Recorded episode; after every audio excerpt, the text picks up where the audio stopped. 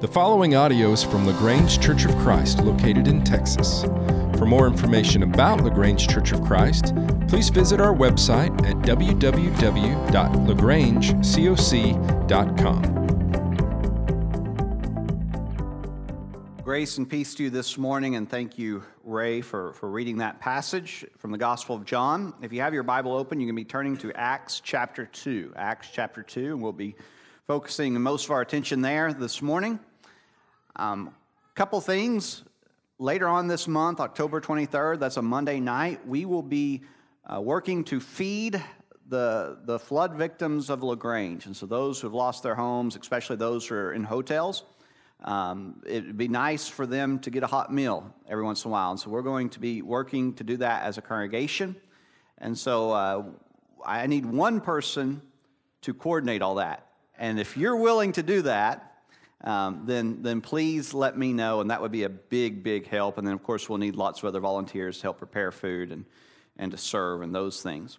And next week, I'm not going to be with you. Laura and I will be out of town next week. Um, Dr. Jeff Peterson from Austin Graduate School of Theology will be here. He's spoken here a couple of times, but he'll be the speaker next Sunday. I know he'll do a fantastic job.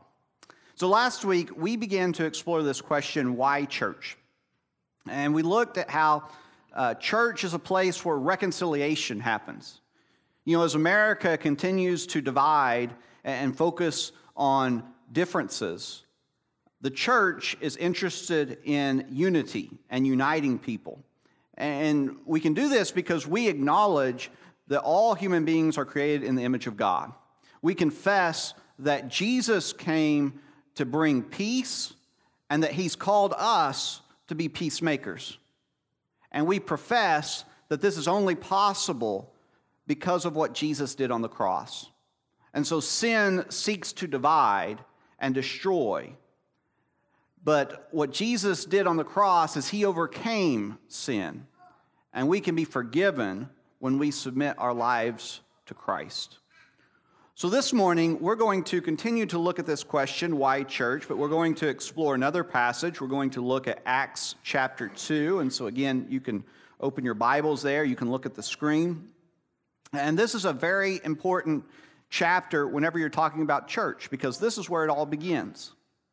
Peter preaches a sermon. A multitude of people respond to that sermon, they are baptized for the remission of their sins, and the first Christian community is established. And so Luke records for us what the early church was like and what it looked like. And he describes what they did, he describes what was important to them. And so, in a world that is confused about church, about organized religion, it's important for us to look closely at the book of Acts. And we'll begin in verse 41 there. So those who received his word were baptized, and there were added that day about 3,000 souls. And they devoted themselves to the apostles' teaching and the fellowship, to the breaking of bread and the prayers, and awe came upon every soul. And many wonders and signs were being done through the apostles. And all who believed were together and had all things in common. And they were selling their possessions and belongings and distributing the proceeds to all as any had need. And day by day, attending the temple together and breaking bread in their homes, they received their food with glad and generous hearts, praising God and having favor with all the people. And the Lord added to their number day by day those who were being saved. And so when people ask, why church? I could easily point them to the events of the last month. You know, when tragedy struck our small town, we opened our doors. We gave what we had, and we helped people in need. Uh, Luke describes something similar in Acts. You know, one of the first things the church did was that they looked around and they identified needs that they could help with. Jesus says later in Acts 20 and verse 35, it's more blessed to give than to receive. And the church takes this seriously. Jesus said his followers would be known for their love, as we just read in the Gospel of John, chapter 13. And giving is one way that we show our love for one another. And we can do this because we as Christians look at wealth and material blessings differently than the rest of the world does. You know, we understand that wealth is not going to bring us happiness. The scriptures tell us that. Nor is our identity uh, tied to the things that we own. And so we recognize that only God can give us what many people seek through wealth and material blessings. Our identity is found in Christ, not the clothes that we wear, the car that we drive, or the house that we own.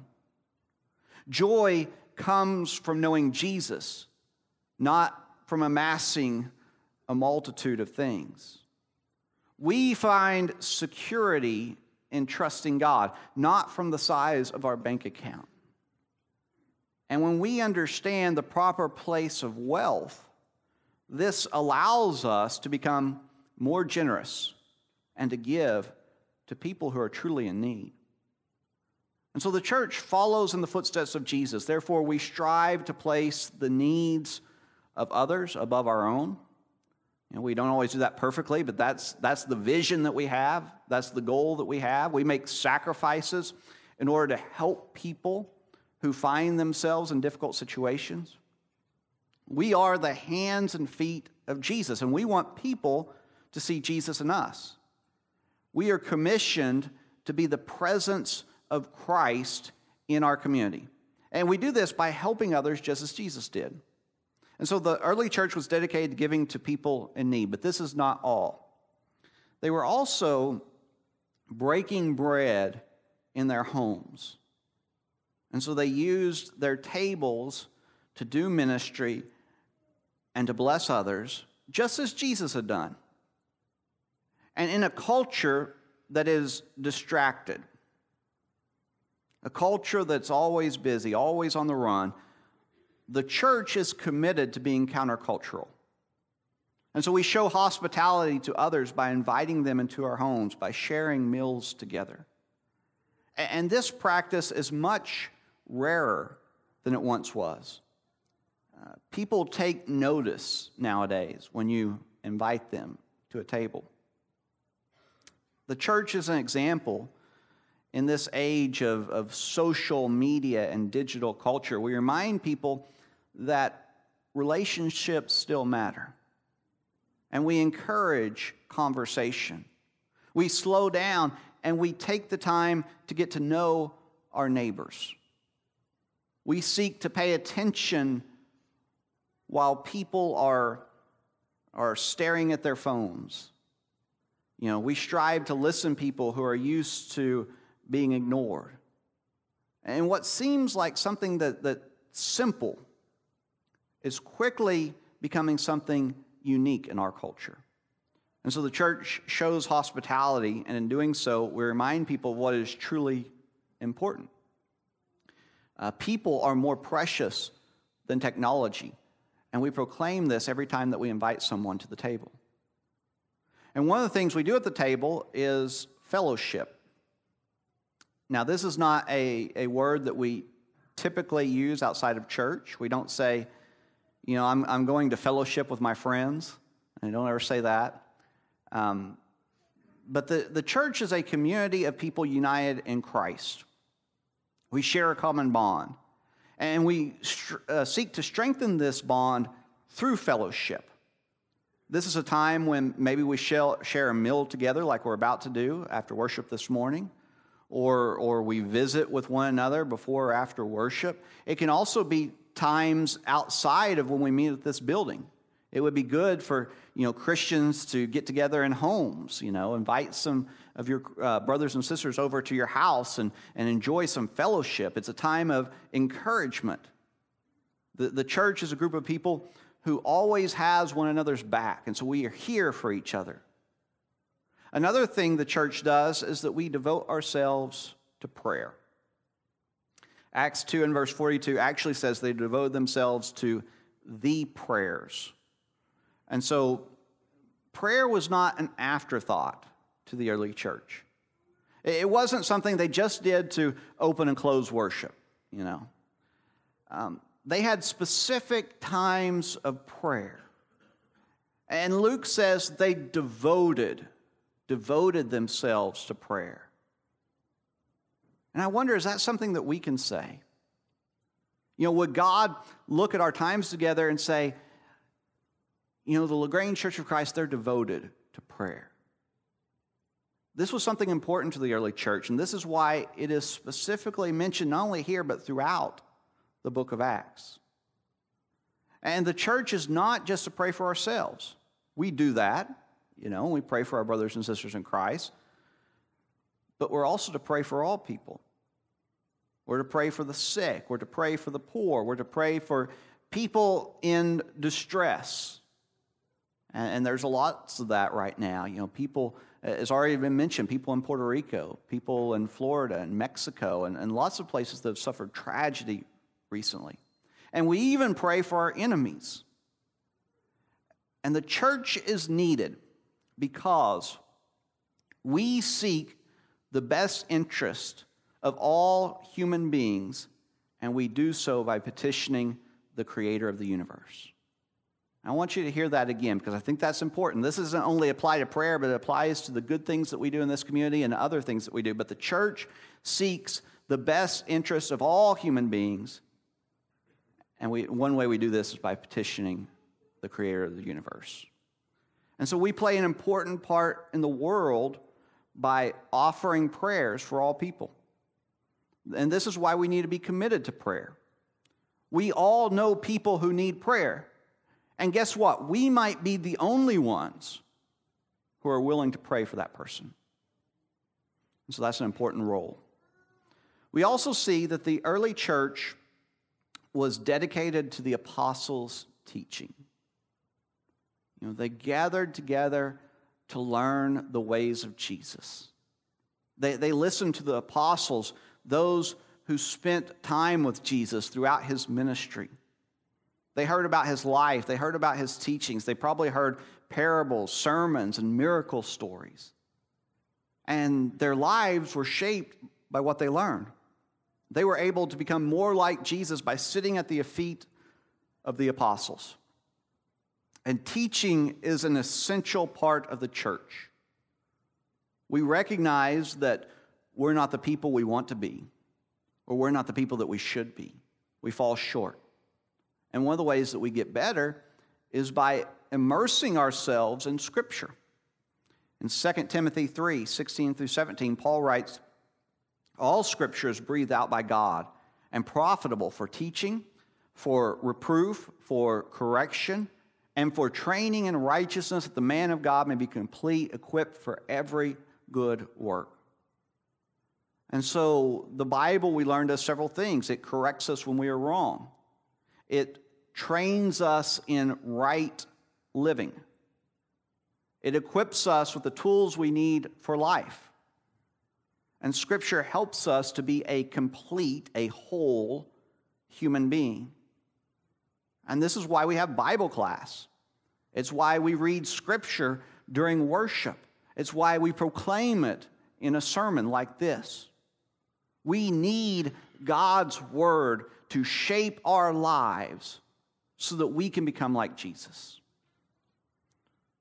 Why church? The book of Acts helps us answer this, and, and we don't find just one answer. We find many answers. The church is a special community where friendships are formed and strengthened. We use our tables to bless others. We are a giving people who seek to help people in need.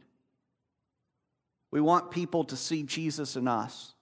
And this happens when we put our love on display.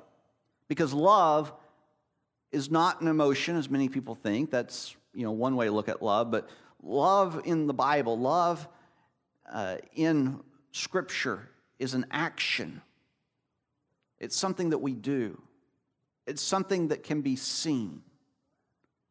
And people also see Jesus in us because we are devoted to his teaching. We are being shaped by God's word, and this transforms us into a praying people. And so we constantly call out to God on behalf of the people around us. The picture of the church in Acts 2 is what we aspire to. We understand that it's not always this way, but this is our model. The early church created a community that made a difference to the people around them. And this is what we seek to do as well. We want the people of LaGrange to know who we are. We want them to be aware of our presence in this town. And if we were to ask the citizens of LaGrange, why church? It is my hope that they would be able to give an answer because of our ministry in this town. I hope they would say something like, Well, you know, the church helped me when my house was flooded. Or the church helped feed my kids after I lost my job. Or the church, they came to our neighborhood and they handed out backpacks. Or the church is that group of people who are always talking about Jesus. Why church? Because we are a dedicated group of Jesus followers who seek to make this world a better place. And we do this by giving, by praying, and by inviting people to our tables. The church is invested in loving others and this should be so evident that no one ever has to ask the question, why church? Let's pray. Father, we come before you this morning as your body, as your church. And we're thankful for your Son who made all this possible, who shed his blood so that we might be forgiven of our sins and that we might become the special community who continues his ministry on this earth. We confess that we're not always perfect at this. We don't always do what we should do, but it is our goal to be like this church that is described in Acts chapter 2. That we would have these same qualities, that we would do the things that they do. And we know that we can do it with your help.